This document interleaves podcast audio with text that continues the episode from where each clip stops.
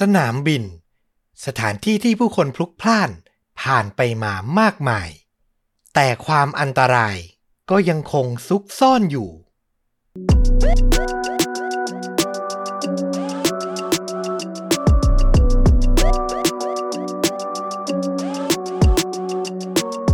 วัสดีคุณผู้ฟังทุกท่านนะครับ และนี่คือ The X Files รายการพอดแคสต์ที่จะนำเรื่องราวสั้นๆ บนธีมเดียวกัน โดยต้อมคนเดิมคนเดียวนะครับ มาเดี่ยวๆ ถ้าใครคิดถึงฟลุกก็ติดตามชวนดูดะได้ในช่วงต้นสัปดาห์ เรื่องจริงยิ่งกว่าหนัง ค่าจริงยิ่งกว่าหนังก็ยังอยู่เช่นเดิม แต่อาจจะลดปริมาณนิดนึง เหลือเพียงสัปดาห์ละหนึ่งตอนนะครับ ปลายสัปดาห์ก็มาเจอต้อมได้ วันนี้เรื่องราวที่นำมาถ่ายทอด เนื่องจากเป็นช่วงใกล้ปีใหม่ ก็เลยอยากจะหาเหตุการณ์ที่มันเกิดขึ้นที่อาจจะดูใกล้ตัว ฟังแล้วนอกจากจะได้ลุ้นระทึก ก็อยากให้มีการระมัดระวังระหว่างการเดินทางท่องเที่ยวด้วยนะครับ ก็เลยนำหัวข้อนี้มากับเหตุการณ์น่ากลัวที่เกิดขึ้นในสนามบิน โอ้โห ต้องบอกว่าเป็นสถานที่ที่ผู้คนพลุกพล่านมาก ๆ โดยเฉพาะเทศกาลปีใหม่สงกรานต์อย่างนี้นะครับ แล้วก็อาจจะเกิดเหตุการณ์ที่ไม่คาดฝันได้ง่าย ๆ แหล่งข้อมูลก็นำมาจาก YouTube ช่อง Mr. Nightmare จากสหรัฐอเมริกา เหมือนคลิปตอนที่แล้วเลยนะครับ ก็ถ้าใครฟังภาษาอังกฤษคล่อง หรืออยากจะฝึกภาษาอยากจะฝึก listening ก็ไปฟังต้นฉบับได้นะครับ เขารวบรวมเรื่องราวจริงที่มีคนส่งอีเมลเข้ามาแล้วก็นำมาเล่า หลากหลายธีมมากน่าสนใจมาก แต่ถ้าใครอยากฟังการถ่ายทอดในแบบฉบับชดูดะก็ติดตามกันได้ เดี๋ยวจะมีเรื่องราวจากช่องนี้รวมถึงช่องอื่นๆ ข่าวอื่นๆ มาเรื่อยๆ ด้วยนะครับ เอาละไม่ให้เป็นการเสียเวลาผมขออนุญาตเริ่มต้นเรื่องแรกครับ เรื่องนี้เป็นประสบการณ์ของผู้ชายคนหนึ่งเขามีชื่อว่าคุณอเล็กซ์ทาเป้ย้อนกลับไปในช่วงซัมเมอร์ฤดูร้อนปี 2007 ตอนนั้นคุณอเล็กซ์เนี่ยเล่าว่าเขาอายุ 10 ขวบเท่านั้นเอง แล้วก็มีแผนกับครอบครัว ที่จะเดินทางไปท่องเที่ยวที่ดิสนีย์แลนด์ก็ต้องนั่งเครื่องบินข้ามเมืองไปนะครับ โดยตัวคุณแม่ของคุณอเล็กซ์เนี่ยเลือกจอง flight เที่ยงคืนของวันอังคาร คือต้องการประหยัดงบเล็กน้อย ให้ลูกๆเนี่ยนอนพักผ่อนไปบนเครื่องเนาะแล้วก็อาจจะถึงสถานที่ท่องเที่ยวถึงเมืองที่ท่องเที่ยวเนี่ยช่วงเช้าพอดี ก็จะได้ไม่ต้องเสียค่าที่พักฟรีๆหนึ่งคืนนะครับ คุณอเล็กซ์บอกว่าครอบครัวของเขาเนี่ยประกอบไปด้วย คุณพ่อคุณแม่ตัวเขาเป็นพี่ชายคนโตอายุ 10 ขวบ แล้วก็มีน้องสาวอีกสองคน ซึ่งอายุ 8 ขวบแล้วก็ 5 ขวบตามลำดับ ตอนนั้นต้องบอกว่าด้วยความที่มันเป็นวันธรรมดาเนาะวันอังคารแล้วก็ดึกมากและใกล้ๆเที่ยงคืนและ ระหว่างที่ทั้งครอบครัวเนี่ยนั่งรอที่จะขึ้นเครื่องเนี่ย มันก็มีคนค่อนข้างน้อย แล้วสนามบินเนี่ยก็ค่อนข้างเงียบพอสมควร ก่อนถึงเวลาเรียกขึ้นเครื่องเล็กน้อย คุณแม่ครับของครอบครัวของคุณอเล็กซ์เนี่ยก็บอกทุกคนว่าเดี๋ยวขอตัวไปเข้าห้องน้ำหน่อย เดี๋ยวจะต้องนั่งเครื่องยาวๆ และขึ้นห้องน้ำบนเครื่องก็อาจจะลำบากเล็กน้อยอะไรอย่างนั้นนะครับ คุณแม่ก็เลยพาลูกสาวคนสุดท้อง อายุห้าขวบเนี่ยติดไปด้วย เดินเข้าห้องน้ำไป ทีนี้พอคุณแม่เนี่ยเดินหายไปได้สักประมาณนาทีสองนาทีเท่านั้นเอง อยู่ดีๆ คุณพ่อก็เหมือนจะนึกออกว่าแหมมันยังหิวอยู่เล็กน้อย ก็เลยบอกลูกชายอย่างคุณอเล็กซ์วัยสิบขวบกับลูกสาวคนรองอายุ 8 ขวบว่า เดี๋ยวพ่อขอไปหาอะไรกินที่คาเฟ่ใกล้ๆเนี่ย แล้วเดี๋ยวเสร็จแล้วอะจะกลับมา ให้ลูกทั้งสองเนี่ยนั่งรอบริเวณนี้ไปก่อนนะ ผู้จบคุณพ่อก็เดินจากไป คุณอเล็กซ์กับน้องสาวก็ไม่ได้รู้สึกหวาดกลัวอะไรนะครับ ก็นั่งประจำที่รอเรียกขึ้นเครื่องอยู่ที่เดิม คือก็คงคิดอะว่าอีกไม่นานเดี๋ยวคุณแม่ก็คงกลับมาแล้วอะไรอย่างนั้นนะครับ แต่หลังจากคุณพ่อเดินไปที่คาเฟ่ได้ไม่นาน อยู่ดีๆ ก็มีหญิงวัยกลางคนคนหนึ่งครับ เดินมาตรงมาหาอเล็กซ์กับน้องสาว แล้วเธอก็ทำท่าทางตื่นเต้นดีใจมาก อารมณ์เหมือนกับว่าเธอรู้จักอเล็กซ์กับน้อง หญิงวัยกลางคนคนนี้ใส่แว่นนะ ก็เดินเข้ามา มาถามอเล็กซ์เลยว่าอ้าวจะไปไหนเนี่ย แล้วครอบครัวของหนูอยู่ไหน อเล็กซ์ก็บอกตามความจริงนะว่าคุณแม่ไปเข้าห้องน้ำคุณพ่อก็ไปหาอะไรรองท้องที่คาเฟ่ใกล้ ๆ จากนั้นไม่นานครับ ก็มีชายวัยกลางคนอีกคนหนึ่งเดินมาสมทบ คือเขามองดูอเล็กซ์กับน้องแล้วก็ตื่นเต้นตกใจไม่แพ้ผู้หญิงคนนั้นเลย ชายคนนั้นก็พูดบอกกับอเล็กซ์ว่าเนี่ยฉันกับภรรยาหมายถึงหญิงวัยกลางคนที่เดินมาก่อนนะครับ เป็นญาติของหนูนะ เมื่อกี้เนี่ยเพิ่งเจอพ่อของหนูอะหาอะไรกินอยู่ที่คาเฟ่ทักทายกันแล้ว อเล็กซ์กับน้องสาวก็ทักทายทั้งคู่ด้วยท่าทางเขินอายตามประษาเด็กๆครับ จากนั้นชายวัยกลางคนก็ยื่นมือมา ให้น้องสาวของอเล็กซ์จับ แล้วก็บอกให้เด็กทั้งสองเนี่ยเดินตามเขาไป เขาอะอยากให้ทั้งคู่เนี่ยไปทักทายลูกๆของเขาหน่อยวัยใกล้เคียงกับพวกหนูเลย จะได้รู้จักแล้วก็เป็นเพื่อนกันไว้ ในวินาทีนั้นน่ะ อายุแค่สิบขวบอะนะ อเล็กซ์ก็ด้วยความไร้เดียงสา แล้วก็ไม่ได้คิดให้ถี่ถ้วน ก็พากันกับน้องลุกขึ้น จูงมือคู่หญิงชายวัยกลางคน แล้วก็ออกเดินไปด้วยกันกับพวกเขา ตอนนั้นอเล็กซ์คิดว่าลูกของทั้งสองคนน่าจะอยู่ใกล้ๆ ในสนามบินนี่แหละ แต่ปรากฏว่าชายหญิงคู่นี้ พาเด็กๆเดินออกจากบริเวณที่นั่งพักผู้โดยสาร ผ่านคาเฟ่ซึ่งจริงๆแล้วพ่อของเด็กทั้งคู่เนี่ยอยู่ในนั้นนะ แล้วก็เดินลงบันไดไปชั้นล่างเลยครับ เดินผ่านล็อบบี้สนามบิน แล้วก็ออกจากประตูทางเข้าสนามบินไปเลย โอ้โห อันนี้มาไกลมากแล้ว อเล็กซ์ก็เริ่มรู้สึกไม่ดี แต่ก็ยังไม่กล้าที่จะถามอะไร จนสุดท้ายชายหญิงคู่นี้ พาเด็กน้อยทั้งสอง มาถึงลานจอดรถของสนามบิน อย่างที่บอกเลยคือตอนนั้นมันใกล้เที่ยงคืนมากๆแล้ว บริเวณลานจอดรถเนี่ยก็ทั้งมืดแล้วก็ปลอดคน ในที่สุด อเล็กซ์ในวัยสิบขวบก็ทนไม่ไหว ตัดสินใจเอ่ยปากถามขึ้นมาว่า นี่เราจะไปไหนกันครับ หญิงวัยกลางคน หันมามองหน้าเด็กน้อย ผ่านแว่นสายตาที่เธอใส่อยู่ จากนั้นก็ฉีกยิ้มกว้าง เป็นยิ้มที่ไม่ได้มีความเป็นมิตรอะอเล็กซ์บอกว่ามันดูมีเล่ห์ในดูมีความน่ากลัวอยู่ จากนั้นหญิงคนนั้นก็บอกว่า ลูกของฉันน่ะ รออยู่ในรถ จอดอยู่ที่ลานจอดแถวนี้นี่แหละ ถึงตรงนี้อเล็กซ์รู้สึกไม่ดีมากๆแล้ว เขาคิดแล้วว่านี่มันไม่ปลอดภัย ชายหญิงคู่นี้อาจจะไม่ใช่ญาติของเขาก็เป็นได้ หลังเดินต่อไปได้สักพัก อเล็กซ์ก็หันไปดูน้องสาววัยแปดขวบ แล้วเขาก็คงคิดได้อะว่าเนี่ยมันจะเกิดเหตุร้ายอะไรขึ้นกับเขากับน้องหรือเปล่า อเล็กซ์ก็เลยรวบรวมความกล้า แล้วก็สะบัดมือออกจากการจูงของหญิงวัยกลางคน แล้วก็เอ่ยปากพูดออกมาว่า ผมอยากจะกลับเข้าไปในตึก พูดเสร็จอเล็กซ์ก็ดึงมือน้องสาวออกจากมือของชายวัยกลางคน แล้วก็เอามือของน้องเนี่ยมาจับไว้เอง อเล็กซ์บอกว่าวินาทีนั้นชายหญิงทั้งสองหันมองหน้ากัน ก่อนจะฉีกยิ้มที่ดูสยดสยองมากๆ ทั้งคู่น่าจะรู้แล้วว่าเด็กน้อยรู้ตัว แผนการร้ายถูกเปิดเผย ต่อมาเพียงเสี้ยววินาที ชายวัยกลางคนก็หันมาจู่โจมใส่อเล็กซ์ เขาใช้มือทั้งสองข้าง กอดรัดเด็กชายเอาไว้ให้แน่นที่สุด ทางด้านหญิงคนร้ายก็ทำอย่างเดียวกันกับน้องสาววัยแปดขวบของอเล็กซ์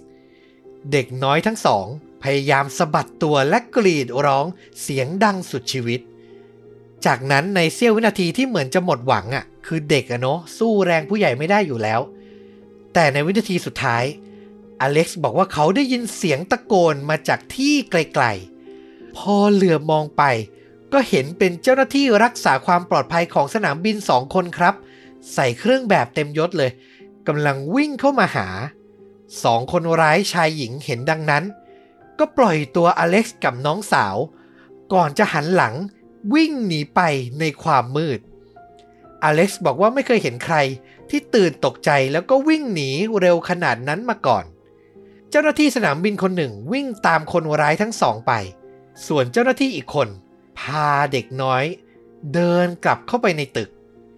จากวินาทีที่ทั้งคู่เนี่ยเดินออกมา มาถึงลานจอดรถเนี่ยอเล็กซ์บอกว่ามันแป๊บเดียวเท่านั้นเอง เป็นระยะเวลาไม่กี่นาที แต่มันคงยาวนานมากๆเนาะสำหรับคนเป็นแม่ เพราะว่าวินาทีที่อเล็กซ์กลับไปที่บริเวณที่นั่ง เขาอะมองเห็นแม่ตัวเอง ร้องไห้สะอึกสะอื้นปานจะขาดใจ คือเธอกลับมาจากห้องน้ำแล้วคงตกใจและหวาดกลัวมาก ที่ลูกเนี่ยหายไปพร้อมกันทั้งสองคน อเล็กซ์บอกว่านี่เป็นประสบการณ์ที่เขาคงไม่มีวันลืมเลือน แล้วก็ยังโทษตัวเองอยู่นิดนึงว่า เชื่อคนง่ายเกินไป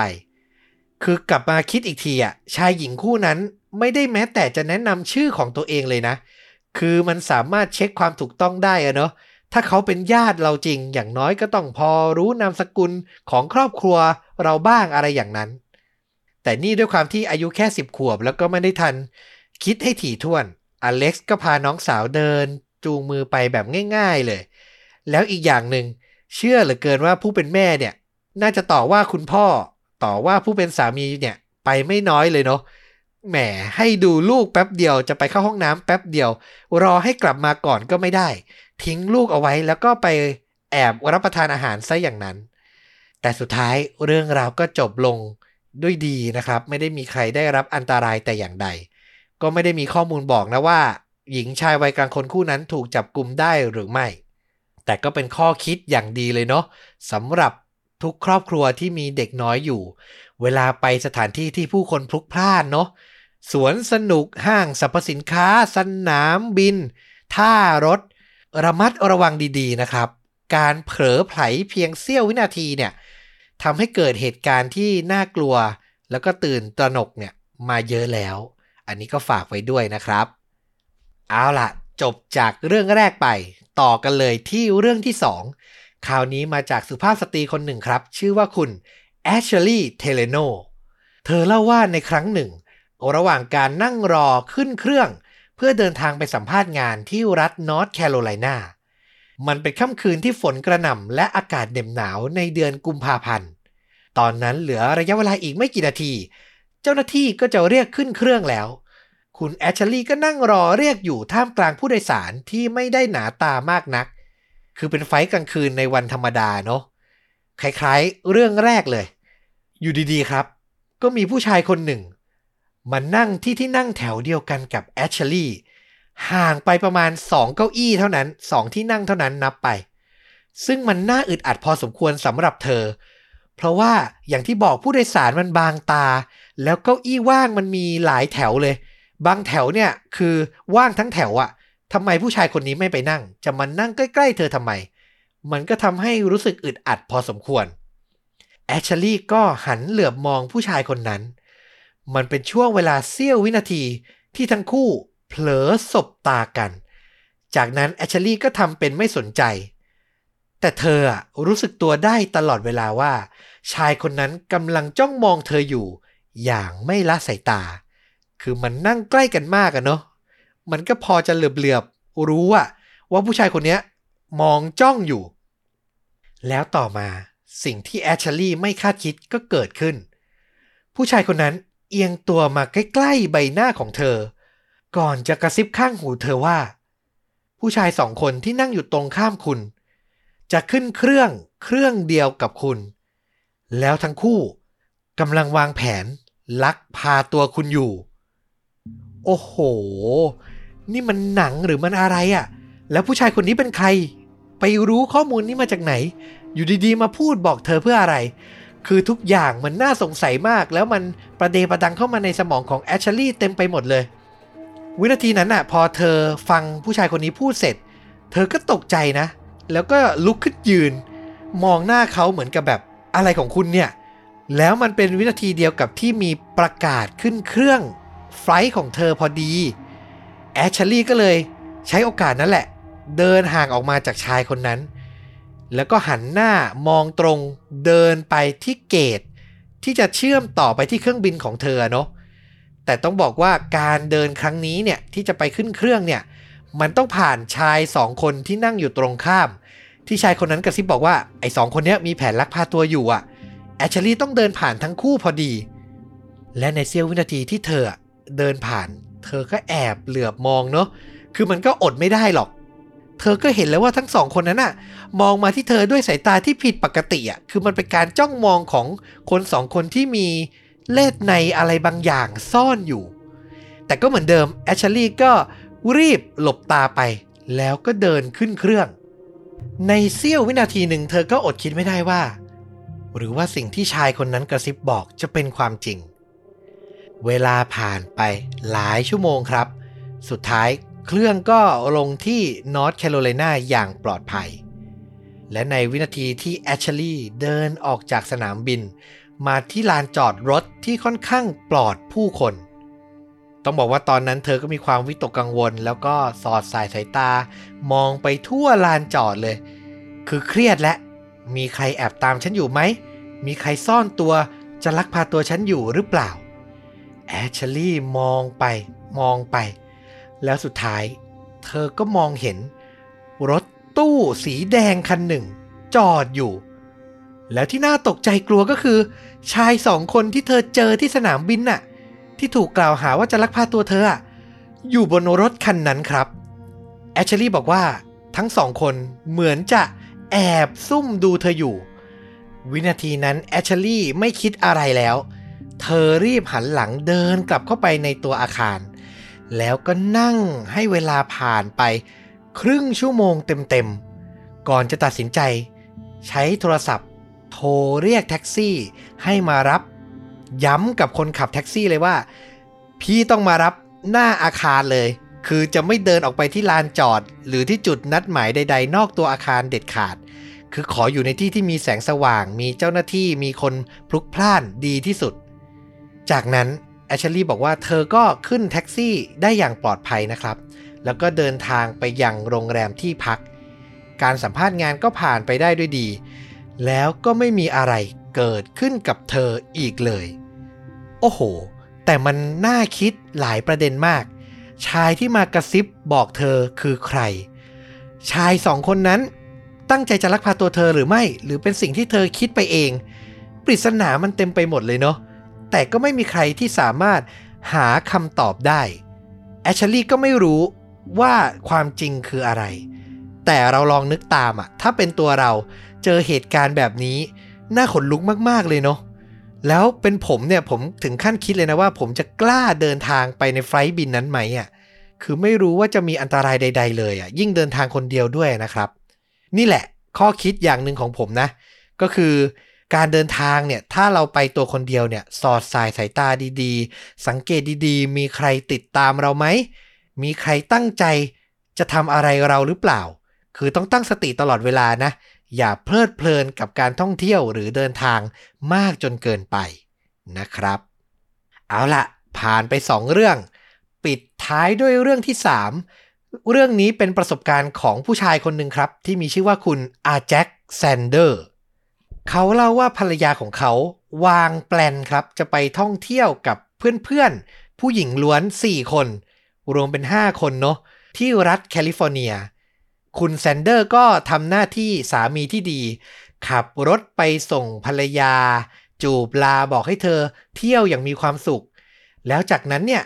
พอภรรยาเดินทางกลับมา เขาก็ขับรถไปรับกลับบ้าน โอ้คือทำหน้าที่สามีที่ดีมากๆ คุณแซนเดอร์เล่าว่าในคืนที่ไปรับภรรยาที่สนามบินเนี่ยเขาเห็นประกาศแล้วแหละว่าเที่ยวบินของภรรยาเนี่ยจะมาถึงช้ากว่ากำหนดการประมาณ 15 นาที เขาก็รอไปตามปกติไม่ได้คิดอะไร สุดท้ายก็ได้เห็นภรรยากับเพื่อนๆทั้ง 4 คนเดินออกมา ภรรยาของเขามีชื่อว่ามิเชล เห็นสามี ก็วิ่งมากอดแล้วก็จูบก็คิดถึงอะเนาะไปเที่ยวมาหลายวัน หลังทักทายกับภรรยาแล้วก็เพื่อนๆของเธอเสร็จ อยู่ดีๆ เหตุการณ์ที่ไม่มีใครคาดคิดก็เกิดขึ้นครับ เมื่อมิเชลเนี่ย พอตรวจสอบข้าวของที่พกพามา เธอก็รู้สึกขึ้นมาได้ว่า กระเป๋าสตางค์กับกุญแจบ้านหายไป โอ้ก็ตกใจมากเนอะสนามบินผู้คนพลุกพล่าน ไม่รู้ว่าเผลอทำตกไปบริเวณไหน มิเชลก็บอกให้สามีช่วยตามหา พยายามคิดก่อนว่า เอ๊มันน่าจะตกหล่นไปที่ไหน สุดท้ายสถานที่ที่คาดว่าจะเกิดเหตุที่ใกล้ที่สุดก็คือบริเวณที่รับกระเป๋า มิเชลก็ชวนคุณแซนเดอร์สามี พร้อมกับเพื่อนที่อาสาอีกคนหนึ่งที่เหลือกลับบ้านก่อน ขออนุญาตกลับบ้านก่อนนะครับ แต่ก็มี 3 คนแล้วล่ะ ที่จะไปช่วยกันหา ก็เดินกลับไปที่บริเวณที่รับกระเป๋า หาเท่าไหร่ เดินเท่าไหร่ ก็หาไม่เจอครับ สุดท้ายทั้ง 3 ก็ตัดสินใจเดินไปพูดคุยกับเจ้าหน้าที่ของสนามบิน เพื่อถามว่ามีใครเนี่ย เก็บกระเป๋าสตางค์กับกุญแจได้แล้วมาบอกไว้ไหม เจ้าหน้าที่ก็บอกว่าถึงเวลานี้เนี่ยยังไม่มีเลยนะครับ ยังไงลองทิ้งเบอร์โทรศัพท์ติดต่อไว้ก่อน เดี๋ยวถ้าเจ้าหน้าที่ค้นหาเจอ หรือมีใครเก็บได้เนี่ยแล้วจะติดต่อไป ถึงตอนนั้นมิเชลก็ต้องบอกว่าอารมณ์ไม่ค่อยดีเนาะ คือไปเที่ยวมาสนุกสนุกทุกอย่างดีหมดแล้ว จะกลับบ้านดันทำกุญแจกับกระเป๋าสตางค์หาย ในกระเป๋าสตางค์ก็คงมีบัตรโน่นนี่นั่น หลักฐานต่างๆ เงินสดมากมายนะครับ เธอก็นั่งรถกลับบ้านแบบเซ็งๆ คุณแซนเดอร์ผู้เป็นสามีก็พยายามปลอบใจอะเนาะบอกให้เธอไม่ต้องคิดอะไรมาก พอเดินทางมาถึงที่บ้าน มิเชลก็ถือกระเป๋า เดินขึ้นไปที่ห้องนอนชั้นสอง ส่วนตัวคุณแซนเดอร์เนี่ย ขอแวะเข้าไปในครัวชั้นล่างสักนิดนึง คือไปรอภรรยานานก็อยากจะหาของหวานของว่าง รับประทานสักเล็กน้อยก่อนจะเตรียมตัวเข้านอน และในช่วงเวลาที่คุณแซนเดอร์กำลังรับประทานขนมของว่างอย่างสบายอกสบายใจ ฉับพลัน เขาก็ได้ยินเสียงภรรยา กรีดร้องด้วยความตกใจกลัวสุดชีวิต ดังมาจากห้องนอนชั้นสอง คุณแซนเดอร์รีบวิ่งขึ้นบันไดไปอย่างไม่คิดชีวิต ความรู้สึกของเขาตอนนั้นมันเต็มไปด้วยความหวาดกลัว คือเขากลัวมากๆว่าภรรยาของเขาอะได้รับอันตรายอะไรหรือเปล่า วินาทีที่เขาเปิดประตูห้องเข้ามา เขาก็มองเห็นร่างของภรรยา ใบหน้าของเธอเนี่ยเต็มไปด้วยความหวาดกลัว เธอชี้ไปที่ประตูห้องน้ำครับ แล้วประตูห้องน้ำอะมันปิดอยู่ คือปกติ ถ้าไม่ได้มีใครใช้งานส่วนใหญ่ประตูห้องน้ำมันก็จะเปิดไว้ใช่ไหม แต่เนี่ยมันปิดไว้เหมือนมีคนอยู่ในนั้นน่ะ คุณแซนเดอร์ก็มองสำรวจไปรอบๆห้อง แล้วสายตาก็ไปเห็นบริเวณประตูตู้เสื้อผ้า มันเปิดไว้ แล้วข้าวของในนั้นอะ มันกระจัดกระจายเกลื่อนกราด เต็มพื้นห้องนอนไปหมดเลย ภรรยาของเขาเนี่ยพยายามบอกว่า มีบางคนอยู่ในห้องน้ำมีบางคนอยู่ในห้องน้ำ คุณแซนเดอร์บอกว่าวินาทีนั้นหัวใจเขาแทบหยุดเต้นเลยคือมันตื่นเต้นมาก คือพอได้ยินคำนั้นมันก็ช็อกเลยเนอะใครอะมาอยู่ในบ้านเขาได้อย่างไรแซนเดอร์ก็พยายามตั้งสติ แล้วก็ใช้ไหล่เนี่ยกระแทกประตูห้องน้ำคือพูดง่ายๆจะพังประตูเข้าไปแหละ ไปดูให้รู้กันเลยว่า มีใครอยู่ไหม ทางด้านมิเชลผู้เป็นภรรยาเห็นดังนั้น ก็วิ่งออกจากห้องไป ตอนแรกเนี่ยคุณแซนเดอร์เข้าใจว่าภรรยาเขาคงกลัวมาก ก็เลยวิ่งหนีไป แต่เขามารู้ในเวลาต่อมาว่า ภรรยาของเขาอะวิ่งลงมาชั้นล่าง แล้วก็โทรศัพท์แจ้งตำรวจแซนเดอร์ออกแรงใช้ไหล่กระแทกประตูเนี่ย4-5 ครั้งนะ กว่าประตูจะพังแล้วก็เปิดออก เขาสำรวจรอบห้องน้ำแล้วก็พบว่า ไม่มีใคร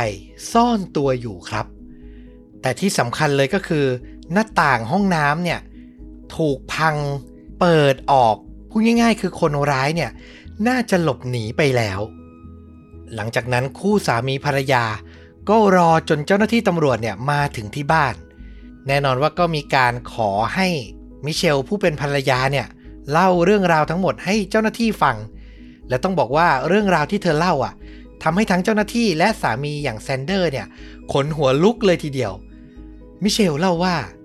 พอเธอถือกระเป๋าเปิดประตูเข้ามาในห้อง เธอก็เอากระเป๋าเนี่ยขึ้นวางบนเตียง ก็คือจะจัดข้าวของเก็บเข้าที่เดิมว่าอย่างนั้นเถอะนะครับ แต่เธอเนี่ยยังไม่ทันที่จะเหลือบมองไปยังบริเวณตู้เสื้อผ้าแต่อย่างใด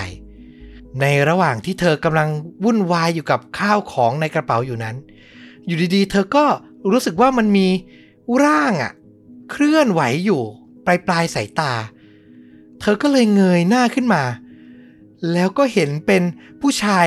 ร่างใหญ่คนหนึ่งเดินจากตู้เสื้อผ้าเนี่ย จะเข้าไปในห้องน้ำนึกภาพตามน่ากลัวมาก คือชายคนนั้นน่ะก้าวเท้าเดินไปนะ แต่สายตามองมิเชลตลอดเวลา ด้วยตาที่เบิกโพลงแล้วสีหน้านิ่งเรียบ เดินจากตู้เสื้อผ้า แล้วก็เข้าห้องน้ำปิดประตูล็อก มันเป็นช่วงเวลาที่น่าจะอึ้งมาก ๆสำหรับมิเชลอะ่ะ คือเธองงมากๆว่าผู้ชายคนนี้เป็นใคร แต่พอถึงจังหวะที่เขาล็อกประตูห้องปุ๊บ ไม่ได้สบตากันปุ๊บ เธอก็เลยตัดสินใจกรีดร้องออกมา ด้วยเสียงอันดัง และจากนั้นก็เป็นอย่างที่แซนเดอร์เล่าไปคือเขาก็วิ่งขึ้นมาช่วยเหลือภรรยานะครับ สุดท้ายหลังการตรวจสอบบริเวณพื้นห้อง ข้าวของที่มันกระจัดกระจายอยู่อะ มันมีบางส่วนที่เป็นเอกสารหลักฐานที่เก็บอยู่ในกระเป๋าสตางค์ของมิเชล ก็เลยเฉลยขึ้นมาว่า ผู้ชายคนนี้อาจจะขโมยกุญแจบ้านและกระเป๋าตังค์ไปจากมิเชล หรือไม่เขาก็อาจจะเก็บได้ แล้วจากนั้นก็ตัดสินใจ เดินทางมาที่บ้านของทั้งคู่อะ แต่ไม่รู้นะว่าความตั้งใจของเขาคืออะไร เขาจะมาลักเล็กขโมยน้อย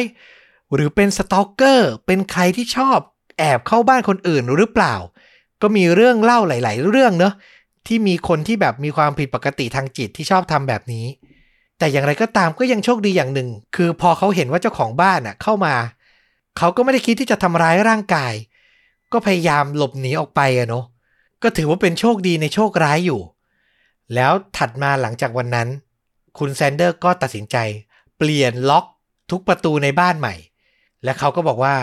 ไม่ได้เจอชายคนนั้น ลักลอบแอบเข้ามา หรือมาด้อมด้อมมองมอง อีกเลย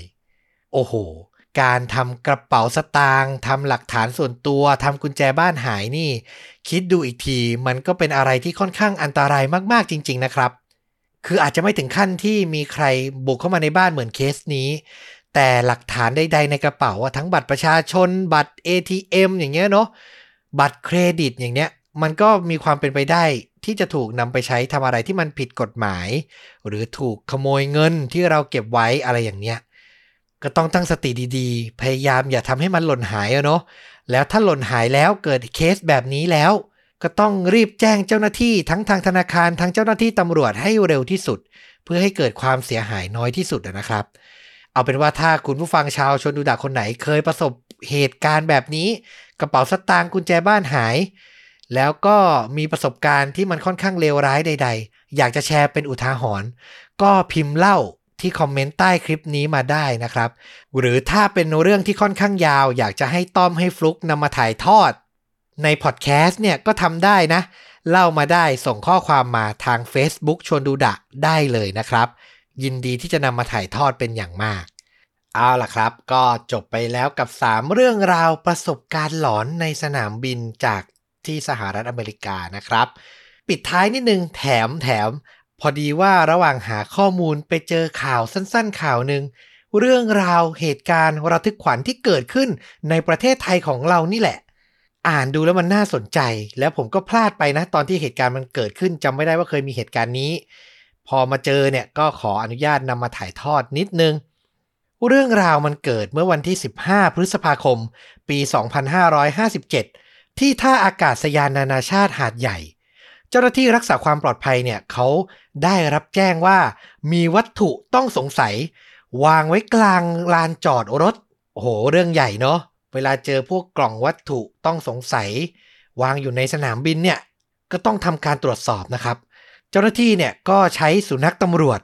ในการตรวจสอบดมกลิ่น ผลปรากฏว่าพอสุนัขดมตรวจสอบกล่องเสร็จ ก็หยุดนิ่งเลยครับ แล้วก็นั่งเฝ้ากล่อง ไม่ออกไปไหนเลย คือเป็นสัญญาณอันตรายแล้วว่า วัตถุภายในกล่องเนี่ยน่ากลัวแล้วเหมือนสุนัขตรวจเจออะไรบางอย่าง เจ้าหน้าที่จึงรีบดำเนินการตามขั้นตอน เอาตรงๆก็คือเกรงว่าจะเป็นระเบิดอะเนาะก็ต้องกันผู้คนออกห่างจากพื้นที่ จากนั้นก็ได้ใช้น้ำแรงดันสูงครับ ฉีดทำลาย หวังตัดวงจรระเบิดหากมีการซุกซ่อนวัตถุอันตราย หลังฉีดน้ำแรงดันสูงตามขั้นตอนเสร็จ เจ้าหน้าที่หน่วยเก็บกู้ ก็ได้เข้าไปตรวจสอบในกล่องลังสีน้ำตาลคล้ายลังเบียร์ค่อยๆเปิดออก แล้วสุดท้ายก็พบว่า มันเป็นลังบรรจุปลาเค็มครับ โอ้โห โอละพ่อมากๆ คาดว่าผู้โดยสารที่กลับจากเดินทางเนี่ย ได้ลืมนำใส่ท้ายรถกลับไปด้วย คือขนกระเป๋าขนของมาขึ้นรถ แล้วลืมนำลังเนี้ยขึ้นไปด้วย ก็เลยวางอยู่ที่ลานจอดรถ ซึ่งมันก็น่าสงสัยมากๆอะเนอะแล้วก็สร้างความระทึกขวัญ เจ้าหน้าที่ก็หวั่นมากๆเลยว่าอาจจะเป็นคนร้ายเนี่ยมาวางระเบิดสนามบินหรือเปล่า เพราะต้องบอกว่าเหตุการณ์นี้เนี่ยมันเกิดขึ้นหลังเหตุการณ์คนร้ายเนี่ยทำระเบิดคาร์บอมโรงพักหาดใหญ่ก่อนหน้านั้นน่ะไม่นานเลย ซึ่งต้องบอกว่าในช่วงเวลานั้น สนามบินก็เพิ่มมาตรการรักษาความปลอดภัยให้เข้มงวดอยู่แล้วนะครับ โดยบริเวณสถานที่จอดรถเนี่ยหากมีอะไรต้องสงสัยผิดสังเกตเนี่ย ก็แจ้งเจ้าหน้าที่ได้ทันที เจ้าหน้าที่ก็จะมาทำการตรวจสอบตามกระบวนการขั้นตอนอย่างที่เล่าไปเนาะอันนี้เนี่ยผมเห็นข่าวแล้ว มุมหนึ่งก็อมยิ้มนิดๆคือมันก็เป็นเหตุการณ์ที่ตกใจว่าจะมีอะไรมากมายไหม แต่พอเปิดมาเป็นลังปลาเค็มเนาะก็ยิ้มได้ปนโล่งอก แต่ในอีกมุมหนึ่งเนี่ยก็ทำให้เราต้องระวังมากๆเนาะการลืมของวางทิ้งไว้ หรือการพูดอะไรที่มันส่อไปในทางที่จะมีเหตุร้ายอะ่ะ อยู่ในสถานที่อย่างสนามบินเนี่ยโดยเฉพาะที่ต่างประเทศเนี่ยห้ามทำเด็ดขาดเลยเนาะหลาย ๆ ท่านน่าจะเคยเห็นข่าวที่มีผู้โดยสาร พูดขู่บ้าง หรือพูดทีเล่นทีจริงบ้างว่าพกระเบิดมา หรือพูดอะไรที่มันอันตรายประมาณนี้เนาะก็โดนรวบตัวโดนสอบสวนกลายเป็นเรื่องใหญ่โตเลย ในเคสนี้ก็เช่นกัน คือมันเริ่มต้นจากแค่ลังปลาเค็ม แต่เจ้าหน้าที่เขาก็ต้องทำตามหน้าที่เนาะต้องระแวดระวังภัยไว้ก่อน ให้ประชาชนรู้สึกอุ่นใจมากที่สุดนะครับ เอาละและนี่ก็คือ The X Files ในทีม รวมเรื่องหลอนในสนามบิน ใครคิดหัวข้อแบบไหนออก อยากจะฟังเรื่องราวประมาณไหน พูดคุยมาได้นะครับผมก็พร้อมจัดให้ถ้าเจอเรื่องราวที่น่าสนใจนะครับ เอาล่ะ ถ้าใครชื่นชอบพอดแคสต์ของเรา ก็สามารถกดปุ่ม Super Thanks อยู่ข้างๆ ปุ่มกดไลค์กด Subscribe ใน YouTube ส่งรายได้โดยตรงให้ต้อมกับฟลุกให้เรามีกำลังใจในการทำช่องไปนานๆ ได้เหมือนเดิมนะครับ หรือจะสมัครสมาชิกช่อง สนับสนุนเราเป็นรายเดือนก็ได้เช่นเดียวกัน วันนี้ต้อมขอลาไปเพียงเท่านี้ แล้วกลับมาพบกันใหม่ในตอนต่อๆไป สวัสดีครับ